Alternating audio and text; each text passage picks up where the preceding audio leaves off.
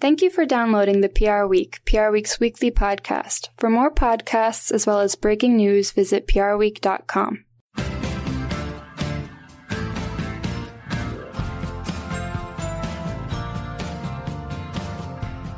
Hello, everybody, and welcome to this week's edition of the PR Week. That's PR Week's weekly podcast for everything going on in the worlds of PR and communications. I'm your guest host this week. I'm Frank Washkuch, PR Week's executive editor, stepping in for Steve Barrett this week, uh, who is out in the field. I have a great uh, guest for you this week. It's uh, it's Marc Ross. He is the founder and chief communication strategist at Caracal, and he's also the founder and chief curator of Brigadoon. Marc, thanks for joining us. Thanks for having me here. Wonderful. Thanks for the opportunity. And I have a great guest host, Diana Bradley, our associate news editor. Diana, thanks for coming on the podcast this week. Thanks for having me.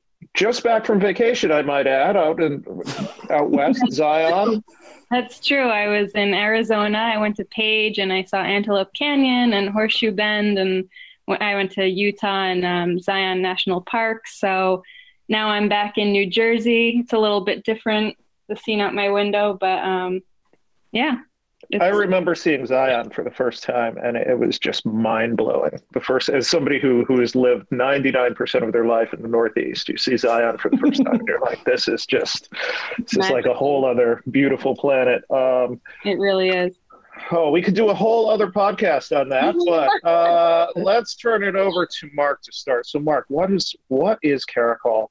Uh, so, you're the founder, chief communications strategist there. Uh, tell us a little bit about what it is. Yeah, from a basic high level perspective, I essentially help leaders with communications intelligence to navigate today's interconnected global business environment. So I've spent nearly 20, 25 years in Washington, D.C., um, I spent a little bit of time in California for a few years trying to work at a startup, but primarily my entire life, um, even going back to grade school, you know, I was the student body president and kind of the nerd who watched C-SPAN as a grade schooler. I've just been really working on politics and really at the intersection kind of business and politics for basically my professional career. I um, have done everything from work on presidential campaigns in the U.S. I had a chance to work on a prime minister campaign in the UK. I've worked for a number of trade associations, and I would say for like the last you know decade, I've really been focused on U.S. China commercial relations. I was the um, communication director at the U.S. China Business Council, and now I help folks kind of navigate you know what's happening with globalization, trade, international commerce, and um, taught a course for a bit at George Washington University. So that's that's my background. Uh, that's going to be really useful for this week. Go, given that everything uh, that's going on right now, whether it's the State of the Union and the tensions in Ukraine. Um, tell us a little bit when you talk to clients, everything going on right now between the pandemic, between you know the this just heightened political tension in the U.S., the situation in Europe. What what do they want to know about? What what is the thing keeping them up at night?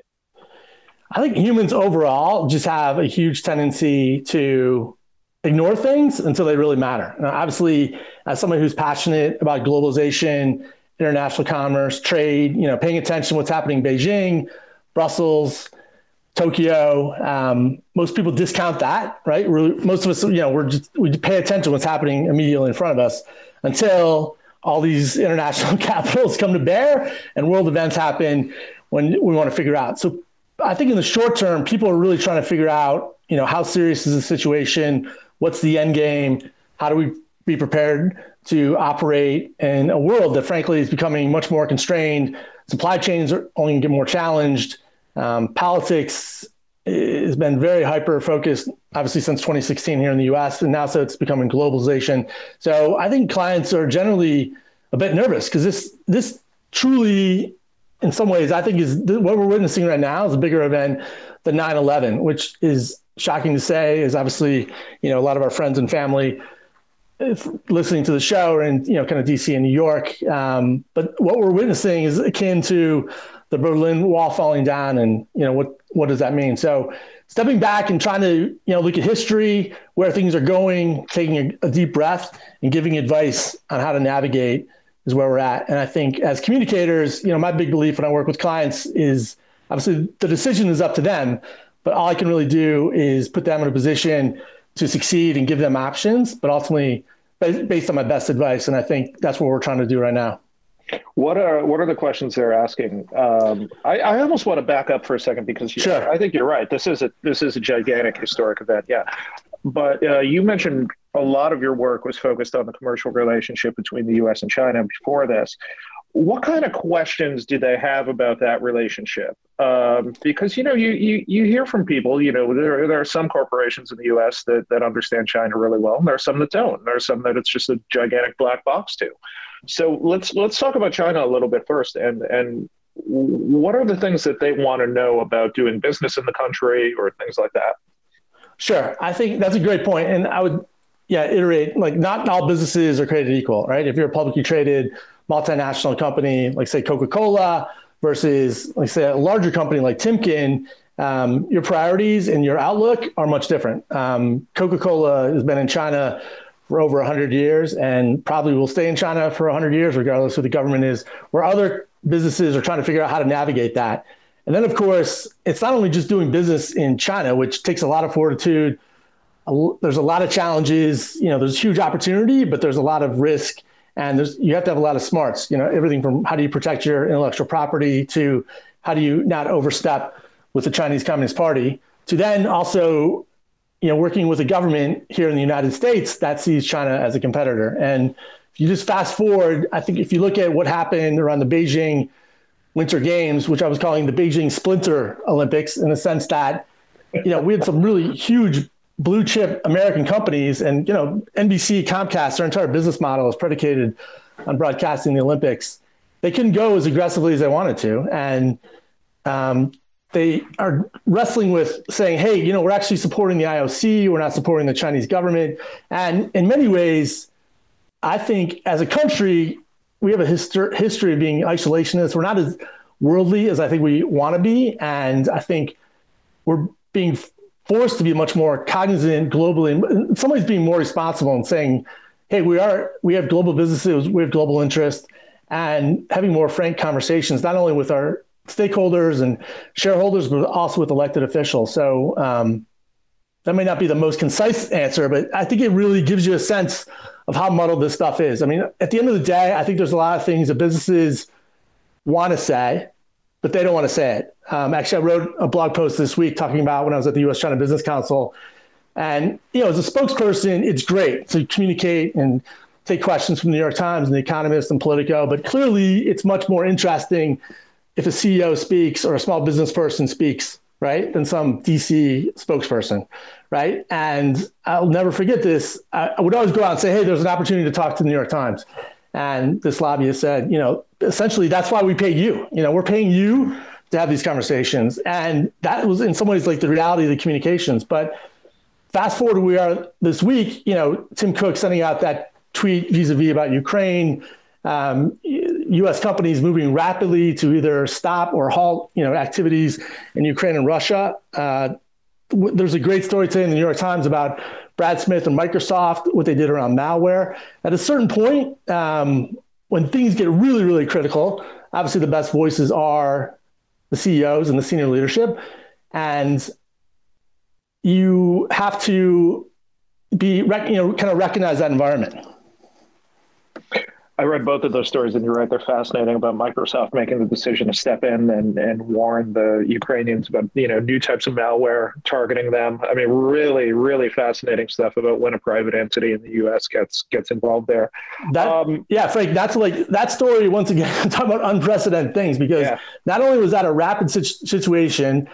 Obviously, there's been a lot of talk, you know, especially in DC. There's always like this idea of public-private partnership when you when you work do, doing government relations or public affairs, you're obviously speaking to a lot of different constituencies, people on, on the Hill, people in the administration. You're trying to keep open dialogues. You know, there's 180 embassies here in DC, so you're talking to a diplomatic corps. You know, the fact that Microsoft moved that fast, worked with the administration. Brad Smith, their CEO, put a blog post out about it today. You know, they basically said, listen, when push comes to shove, we're going to work with NATO, we're going to work with dem- democracies, right? And I guarantee you, that's a tough call for Microsoft because there are people in Beijing that are also reading that New York Times story as well. Yeah, absolutely, absolutely. So we it's a good jump back to the Olympics for a second. what were your? You mentioned the the NBC Universal slash Comcast angle. Uh, right. What What are your other main takeaways from from the from these games in terms of how businesses operated there, how marketers op- operated there? Because I, I, just from my personal experience, I, I like the Olympics. I enjoy the Olympics. I, I had a really tough time getting into this Olympic yeah. Games, and I think it was partially lack of spectators. It was partially the time zone difference, but it just you know it felt like something was missing to me, and that's just as a spectator. So what do, what do you think businesses walked away from from the last Olympic Games in Beijing? What with what kind of feeling? So my I, I, was giving private counsel and I also wrote like an opinion editorial that um, got placed in the Colorado Springs Gazette, which is home obviously to U.S. Olympic Committee, and I basically said that it's time for Americans to get more serious. Like, sure, sometimes the games are in Beijing, but oh by the way, they're also in Los Angeles, they're also in Paris, they're also in London, and you know, to take Procter and Gamble or NBC Comcast, they're making multi-year bets. Like they're saying, we're going to be committed to the Olympic movement for a decade. And I think my encouragement is to basically say, listen, you can't be high. Everybody knows you're operating in this environment. Why not just say, listen, we support the games, we support the athletes. You know, it isn't. It is factual. It isn't up to us where these games are played vis-a-vis the corporate sponsors. And I don't know why there isn't a more full-throated defense. Based, based on my experience being around U.S. China stuff, I just generally think at at a certain level, CEOs, MBA graduates just haven't learned or spent enough time thinking about global politics. I mean, we're a relatively young nation, right? I mean, I think last night Joe Biden said we're 245 years old.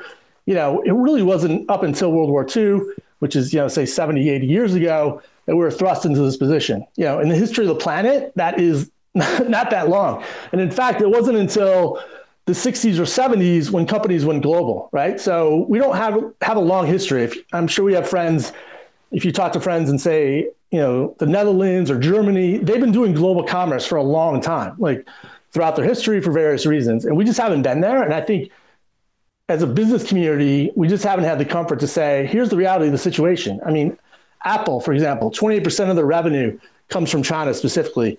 Coca-Cola has 45 plants in China. Like these are these are facts, but it's never talked about for various reasons. But I think we just can no longer ignore the world for various reasons, and I think we're seeing a big pivot shift here. But there's just not there's a, it it's tough to talk about without conviction and confidence how to talk about globalization. And I just think a lot of senior leaders they just haven't had to had to do that for a long time or ever. You're giving me a springboard here into picking your brain about another topic, and that's and that's all of the sports pullback, not just yeah. the Olympics, but all of the sports pullback uh, that Russia's going to be facing. You know, look, they're they're out of the World Cup now. Even before they were out of the World Cup, you know, other countries in Europe who were their neighbors, by the way, were saying we're refusing to play them. Uh, they're they're out of the UEFA competitions. Correct. Um, you know, even even today, EA Sports has has pulled the Russian teams out of the hockey game and, and FIFA. Wow. And so, I mean, I mean, this is when you think about how much money Putin had put into hosting the World Cup or hosting the Olympic Games in Sochi. I mean, what what kind of a blow is this? Because culturally, you think about you know you think about the Soviet Union and, and how much Americans anyway identified it with the Olympic success they had positively or negatively. This feels like a huge thing to me culturally. And, and am I wrong? Am I right? Am I making too big of a deal out of it? No, as somebody, listen, I grew up in Detroit. I'm a huge Detroit Red Wings fan. And, you know, one of the reasons there are several Stanley Cups in Detroit was because there was a famous line called the Russian Five. We had five of the best Russian players playing in the Motor City, playing great hockey. And you flash forward to 20, you know, where we are today, Ovechkin, the best player in the NHL, playing here in DC. He's been pulled from CCM, you know, hockey gear ads He's been pulled from Mass Mutual ads. Um, no, it's the, how fast this has moved. We're only seven days or less than a week into the situation. It's it's amazing. Uh, Formula One pulling out of Sochi, uh, on and on. And I think it's just a real a realization that when things have to move, things have to move. And governments have conversations with folks all the time where they're, you know, the, the U.S. government isn't telling Mass Mutual or Formula One or UEFA what to do, but there's certainly a lot of encouragement to do the right thing. And getting back to just the general nature of the culture of Americans or kind of Western business folks. I mean, inherently, I don't think we have any animosity towards the Russians, right? As a people, do we have problems with the Russian government? 100%. And you know, we try to find ways to incorporate them, bring them into the fold, but they've gone too far, and we have to pull out. And soccer, what's happening this weekend? You know, as a huge soccer geek, would love to talk about what's happening with Chelsea. You know, the Premier League apparently every captain this weekend, their armband is going to have the colors of Ukraine. Um, it's super amazing, and it's it's hard for me to think there are a lot of executives at the NHL waking up just two weeks ago saying, "Hey, what is our Russia policy?" Right? Mm-hmm. Um, but that's where we are. The fact that EA Sports is pulling the Russian team out of video games, amazing, like unbelievable. Yeah, yeah, really is. And, and by the way, listen, this is that podcast. You can talk about Chelsea and Abramovich uh, deciding to sell the team. What, what are you, what are your thoughts about that? Because I, I, I was skeptical that that would happen. Well, listen, I think I don't want to be, you know, I may come across a bit cynical. Um, you know, he's trying to sell it. So, okay, like, what does that mean? Like, who's the buyer? You know, apparently it's a he's loaned the team a billion dollars. So, whatever value you think that team is, you know, add a billion dollars. Um, you know, Shell is pulled out of Russia investments. BP is pulled out of uh, Russian investments. But, you know, who's the market? Who's buying this stuff? You know, I mean, the Canadians earlier this week banned importing Russian oil they, as a country, they haven't imported Russian oil in three years. So some of the stuff we're seeing, you know, I advise clients as well. Politics is often the art of what's possible, right? There are a lot of things that we all want to do and accomplish, but there are various forces that come to play in politics. And when you add on global politics, it's even more intense. So a lot of things that we're seeing is possible. Is it easy for the Premier League, members of parliament, and folks to encourage Abramovich to sell Chelsea? Yes. You know, how that actually happens is another story. And are we going to keep up this intensity for what could be a five month, five year situation? Like, is EA Sports committed to not having the Russians on their video hockey games for five to seven years? Yeah. Unclear. You know, it's Great easy question. to do this. It's easy to do this on day six. Um, talk to me, you know, it's day 360.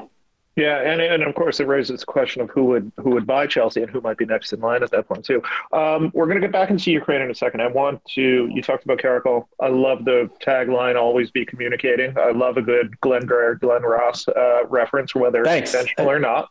So well, that only took um, me six. Only took me six years to figure out. So whenever you know people think they have creativity, sometimes it takes a while to figure that out. But thanks, thanks for noticing tell us a little bit about Brigadoon, which is uh, the other, which is your other gig.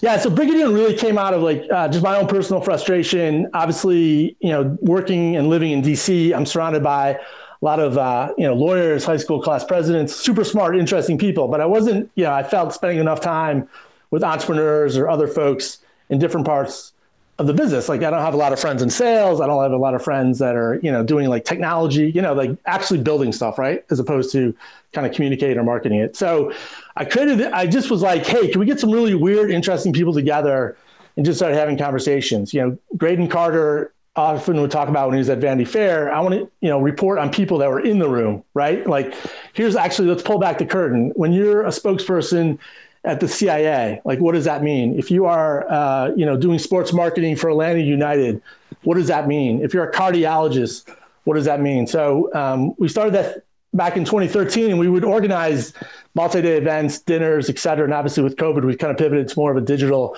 audience. But the real idea, and I think as a communicator, I think it's really important to know what's happening in the world, right? So not being blinded by your own like desires or being like, oh, I wish the world was like this, but really understanding what's happening. Like, who are the best subject matter experts around AI, crypto?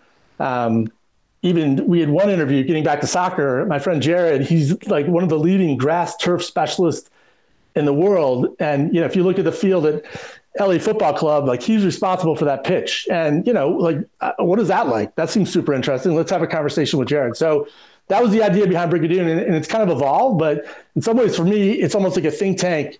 Keeps me honest and exposed to kind of other ideas uh, that are shaping commerce and culture.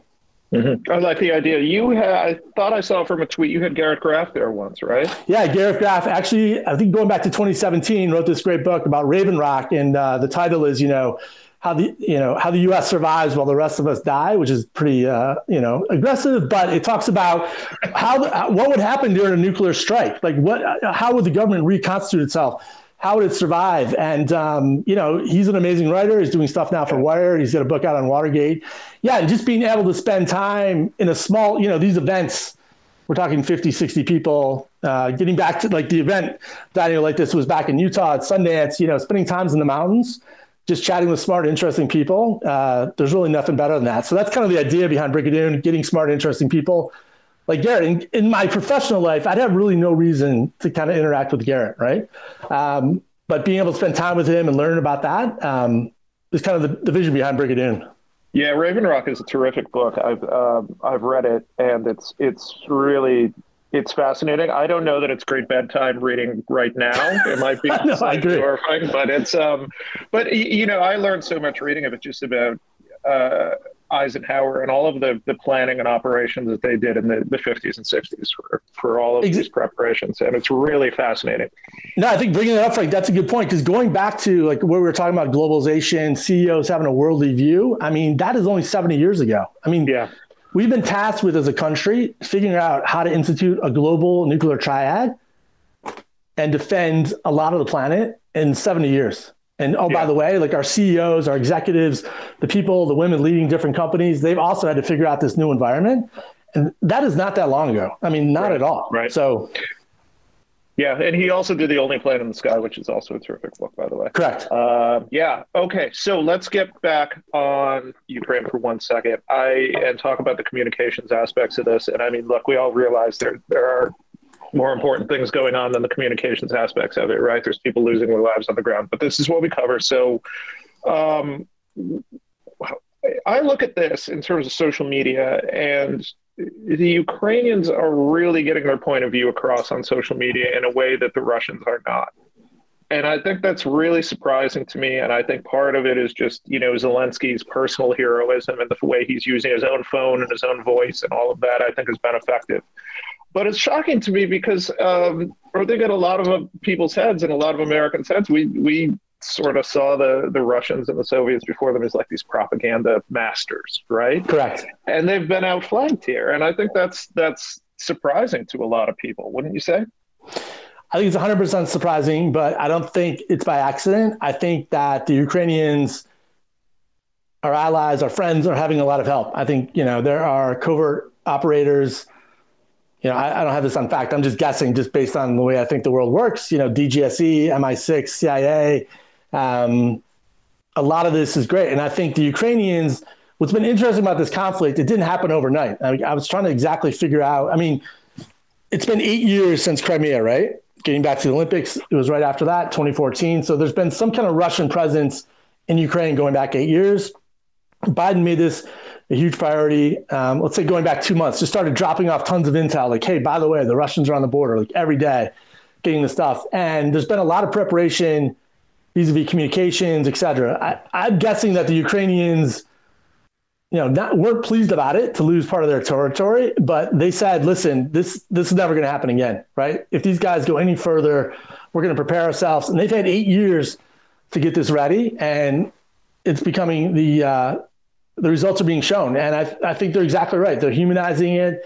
The imagery alone of just Putin sitting at a giant table with Macron, just for me, told me everything about like where Russia is. You know, when Putin announced this special military operation, quote unquote, he was sitting by himself at a desk.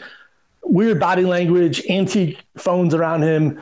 Um, so uh, from the start, they've been on the back foot. But I think that um, just working with various reporters, and you know, I've obviously myself have planted stories or shared intel or shared encouraged reporters to say certain things. Um, I'm sure there's a lot of information that is falling into people's laps very opportunely, which is great. We talked with our guest last week a little bit about the administration's strategy of dropping the intel weeks and weeks before, and you know he thought it was effective. I think it's effective in the in the way it worked, and that there nothing the Russians have done militarily so far surprised anybody really. Um, is was that something you would agree with, or or what? What's your take on that? Do you think it's been effective I, for them? I think it's been 100 percent effective. Um, and if even if Putin never advanced into Ukraine, you know, Biden could be like, okay, we were wrong. So, you know, like, oh, by, but oh, by the way, we stopped a war. And I think just preparing the American public, being honest and sober, getting back to our earlier points about, hey, if you're going to do business in China or business in certain parts of the world, you know, just be upfront, be forthright, and say this is what's happening. This is why we're doing it. Um, I think we've learned. I say we, like the royal we, the U.S. government has said, hey, you know, we got to be much more out front, share stuff, prepare, and also tell our enemies, hey, we've got eyes and ears on you. Like we're we know exactly what you're up to, right? And that creates other kinds of uncertainty. And I think it's a real game changer of how you know future conflicts will be played out, sharing intelligence, and so many of us now have access to real time information. You know, this whole idea of uh, open source intelligence, you know, Google satellite photos, it's pretty wild. So in some ways, I'm sure the governments not only the U.S. but say the French and the English and the Germans were like, we might as well get out as much as we can to not only prepare our citizens but also to let Russia know we're on top of it. And I think it's been a real game changer for sure. How big of a deal is it that um, number one, companies based in the U.S. and the West have have cut off Russian companies from social media access in a lot of ways and cut off oligarchs from, from social media access or, or stop them from spreading, or, and also have cut off these, these Russian TV cable networks uh, from broadcasting in the West. Is How big of a deal is this? I think it's really big because in the short term, it feels good, right? To like do all this stuff. And, you know, um, I'm sh- like, let's get back to Ovechkin, right? So Mass Mutual had a decision today. Hey, let's drop Ovechkin. Now, Ovechkin is just a presumably just a Russian citizen. You know, I think where, it gets dangerous is are we penalizing Russian citizens just because they're governed by this guy, right? Um, not all Russians are created equal. Not all Russians are doing bad stuff. Um, and I think there, there certainly, I've had, you know, I would call like friends that are more peaceful, peaceniks, and they are, you know, all out saying we should have a no-fly zone. You know, even today, the New York Post editorial, the editorial team there at the Post, which I didn't know they had an editorial team, but they wrote, you know, saying, "Listen, it's time. Here are four or five solutions. We need to get involved." So um, there's a huge, just like as humans, we're compassionate. We're seeing this happen in real time, and there's a, just a desire to do something, oftentimes without thinking, "Hey, let's step back. Like, what does this really mean long term?" It's easy to do something immediately, but like I say, is it smart to alienate and not have Ovechkin feel that welcome in our country? I'm not entirely sure. I I almost want to ask you to make a prediction here about you know what can we expect to see in the coming weeks, but I know that's an impossible question. Uh, but just in terms of media or communications or or you know endorsements, like you just mentioned, is there anything you're particularly watching for the next couple weeks? I mean, I think I'm. T- I mean, privately and publicly, I'm, t- I'm telling people I think this is like a five month, if not a five year situation. Even let's say if there's a ceasefire and Zelensky stays in power, Putin is still in Moscow. Like he's not, is, to me, as long as Putin is around, he's a problem, right? There's other parts of the Russian Empire he'd like to rebuild and divide and et cetera. Um, so I think that that to me is like the bigger issue, right? I mean, the immediate problem is like peace and a ceasefire in Ukraine. But then it's like, where does Russia go? Does Russia want to be a part of the modern world or do they want to be North Korea? And I, I think this is a five month, five year kind of situation. To me, immediate stuff, I heard this today. In the summer, the Russian diplomats, they rotate, just like we, like people like to move obviously in the summer because the kids' school and whatnot, right? So Russian diplomats in a few weeks are going to say, hey, you got to come back to Moscow, right? Um, how many of those Russian diplomats that are working in Brussels or Paris are like, I'm not going back to what's becoming North Korea. I can't even use Apple Pay in Moscow, and you're asking me to leave Brussels. Um, so how many of those like walk into consulates or not NATO embassies and say, hey, you know, I want to stay in the West? Um, the European summer season, you know, my experience with Russians is very limited, but the ones I have experienced like to hang out in Paris and fancy restaurants in Rome and you know, the seaside and the Mediterranean. That's not happening, right? And I can't imagine that that many Russians are going to put up with that. So um, I think there's the immediate. Can we find some cease? Can we, uh, you know, have a ceasefire and peace in Ukraine? what happens vis-a-vis travel and tourism or normal economic ties. I mean, another thing I think is a huge issue is the supply chain. You know, yeah. this is very in the weeds, but Finnair, you can fly from Finland to Tokyo essentially nine hours vis-a-vis Russian airspace. That's shut off now. Now you got to go through yeah. Anchorage. That adds four to five hours to the trip. So before Finnair could run that, they could run two flights a day. Now they can only run one flight a day. So you think about supply chain issues, the price of wheat, coal, all these commodities are shooting through the roof. Um, we've got some serious stuff coming our way on both sides of this issue. So um, I would say buckle up and um, try to do some short term stuff that feels good, but really step back and say, you know, if this lasts for, for five months, three years, what are we prepared to do? Those are yeah, all good points. I was going to also just add, like, in terms of the social media aspect, um, now that like all of these social media platforms have moved to limit the reach of Kremlin controlled media outlets, um, these actions also run the risk of angering Putin so much that the platforms themselves get kicked out of Russia. 100%. So there's also that issue because now like people could y- lose the tools that they're using to kind of fight back and humiliate Russians. Yeah, 100% agree with you. I think, I mean, I'm a huge opponent of the First Amendment. You know, I think all speech should be protected, whether you regard, agree with it or not. Um, yeah, I think that just in the first few days, that imagery of CNN reporters walking around St. Petersburg and Moscow, seeing the protests, you know, having Americans of the West see that is super important. So, you know, is pulling RT from Discover, I don't even know what's on, or DirecTV, sure, it feels good, right? But is this the is this the smartest thing to do? And what could be a multi-month situation? I'm glad you I'm glad you brought that up because I, I think we tend to look at, at Russia here with this sort of stereotype that they don't have access to the amount of information that we do, but clearly they do with all of these protests happening. Uh, you know, why, why are we wrong about that? Why are we, you know, coming to the wrong conclusion about what sort of information they have access to, and and where do they get it, and how are they getting it? Well, I think you know, I give getting back to so yeah, I'm I'm 50 years old, right? So for me, like the Berlin or you know the Berlin Wall falling in '89 is when I graduated from high school. Huge issue. One, getting back to sports, obviously one of my most vivid sports memories: the U.S. team beating the Russians in Lake Placid, right? Um, you know, I grew up watching Red Dawn, the original with like Patrick Swayze, right? So I think and this happens a lot i think to communicators and marketers. You really you only really know you've got to get yourself out of the world you know right? Like we overemphasize we think people vacation here they drink this kind of beer they wear these kind of shoes. You know we overemphasize like what the way we see the world because that's the only world we know. So yeah i think we if you think russia is the russia of the 70s or the 80s that's not correct right? Uh, you know there's that great Oliver Stone documentary where he interviews Putin, and Putin's driving a Mercedes Benz. You know, I mean, getting back to sports, one of the Formula One teams is underwritten by a Russian. You know, they're they host a they host a Russian race. Um, they like to buy Gucci like us. You know, they love Apple products just like us. Um, and they have access to the information. So I think it's also uh, getting out of it and trying to get in the other person's shoes is really key. And I think as a communicator, I'm sure the advice we give to our clients and our bosses is like, you know, hey, you need to see like you need to meet the people where they are. Here's the reality of the situation. It's and, and your reality might be wrong. Right, right, for sure. Um, Want to just get you before we go to the mo- the news of the week and move this over to Diana. I just want to get your quick take on the State of the Union. Uh, is it a reset? How effective was Biden? What do you think? I think this is a challenge because getting back to the reality and like what we want from a president, it could be shaped by Hollywood.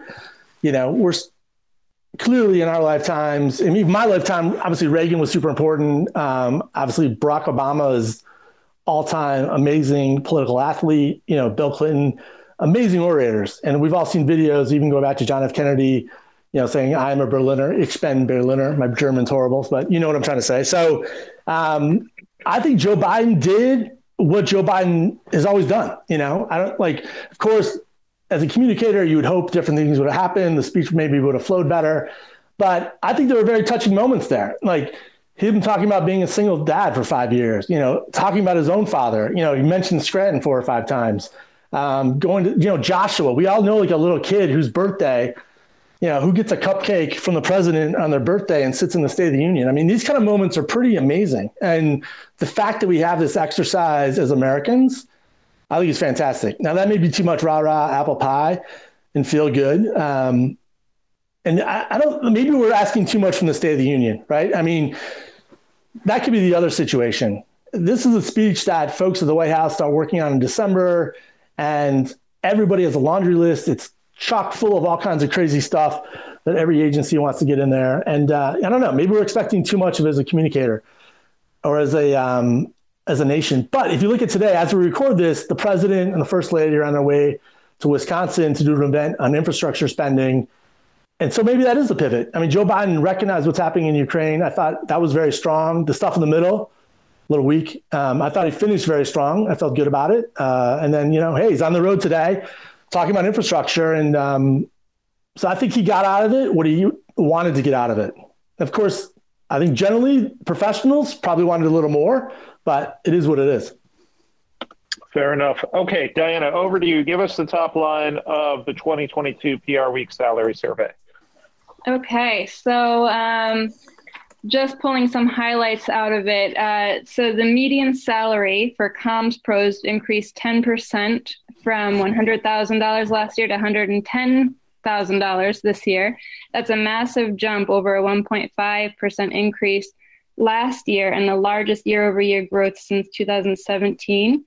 Notably, more professionals changed jobs in the past 12 months as compared to the year preceding that. 22% of respondents said they changed employers in the past year, up from 12.2% in our 2021 survey. Uh, salary increases among those who changed jobs were also larger and more common among this year's respondents as compared to last year. And um, out of the group's respondents who changed jobs, more than three quarters, uh, 79.3%, made the move to a richer salary. And it was particularly lucrative among one third, 33.7%, of the job changers. Um, their compensation jumped more than 25%.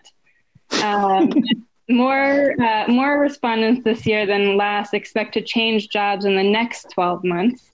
So the survey um, it told a clear story of a well-adjusted and better compensated workforce that has its confidence back and is in a powerful powerful position to shape their own careers and the industry's future. But yeah, I, I, the full sorry. I was just going to say, you, when you talk to people out there, it is the Great Resignation is real, and in many ways, it's actually understated. It is, and these yeah. numbers really show that. Um, because you you talk. Oh, sorry, Diana, what were you going to say? Oh no, I was just saying, definitely, I agree. Oh, because um, you talk to people in house, and number one, they're worried about retaining their own people, and number two, they're worried about the, the constant churn of, of agency people and the new people they're working with all the time with their agency teams. Marc, you know a lot of people in the industry. Uh, how does this is this consistent with what you're hearing? Yeah, hundred um, percent. You know. Uh, I run a kind of lean operation, more of a um, kind of Hollywood studio model. So I'm a bit of a solo entrepreneur, but we bring folks in to kind of help with various projects and just um, even in my business network, working with my business coach, um, you know, in some ways, this is a real opportunity for individuals and organizations under the guise of COVID to try something new. And um, I think we're seeing that reflected. And, you know, I think it's wonderful as a communicator to see more people get better compensated for important work. It's great. Per- perfect segue there into talking about our feature uh, on the head of communications at Glassdoor. Diana, tell us a little bit about that. Yeah, so um, Scott Dobroski is Glassdoor's VP of Corporate Communications. He's the comms head there. And uh, for anyone not in the know, Glassdoor is a platform on which its 55 million users can anonymously review companies, post salaries, and apply for jobs. And it helps employees answer the question what makes a company a great place to work? So Dobroski noted that in the year ahead, employers are going to hire aggressively and there will be plenty of job opportunities, particularly in internal communications, interestingly enough. And employers have figured out that they need more communication with remote employees, more distributed workforces, and employees now demand more regular updates and transparency. Um, and one of the biggest indicators that now factor into the desirability of a company as a workplace is diversity, equity, and inclusion. So it's pretty yes. interesting stuff. But um, yeah, it's uh, it's all there. The the profile of Dobroski is also a great insight into his work as comms head at Glassdoor. So yeah, be sure to check out the full news newsmaker feature, which was um, written by our, our reporter Aleda Stam. And there's great info in there about how he uses data to inform yeah. internal and external communications. It's really interesting stuff. He really goes into depth on that part. Okay, Diana, uh, bring us up to speed on the two biggest agency side people moves of the week, at least to this point in the week, uh, at Trailrunner and at Golin. Yeah, um, right before this podcast, uh, Marc and I were joking about how just we're wondering how much news has moved on just in, in the in the few minutes that we've been doing this podcast. So, um, so yeah, one of the moves was um, Trailrunner International has appointed um, managing director and New York office head Kelly Wallace as chief operating officer. And the agency has also opened a new office location in New York City to accommodate growth. So, in her new role, Wallace will support CEO Jim Hughes with all global operations, help implement the firm's growth strategy and vision, operationalize internal systems, and bolster the firm's culture. Um, she'll continue to serve on the agency's executive committee and will lead the New York office until a replacement is found for her in that particular role. That's the first move. Um, the other one is um, Golin has promoted George Bryant, who is founding partner and chief creative officer of the Brooklyn Brothers, to the newly created role of group, group chief creative officer. So he will report to Golin CEO Matt Neale and be responsible for global creative operations for all Golin Group agency brands, which include Golin, the Brooklyn Brothers, Virgo Health, and DeVries Global. He'll oversee 100 staffers and continue to manage creative for the Brooklyn Brothers London. All right. Interesting. Always interesting to see how the agencies integrate the more creative roles into the executive structure. Yeah. So that's about all the time we have. Of course, you can PSA here. You can still get tickets for the in-person PR Week Awards this year. Two weeks, uh, March 16th, New York City at uh, Cipriani. So that uh, put that on your calendar if it's not already. Uh, but Marc, thanks for joining us today. Great podcast, and Diana, thanks for uh, thanks for guest co-hosting. Really appreciate it, and thank all of you for for listening this week. And we will see you next week at this time on PR Week.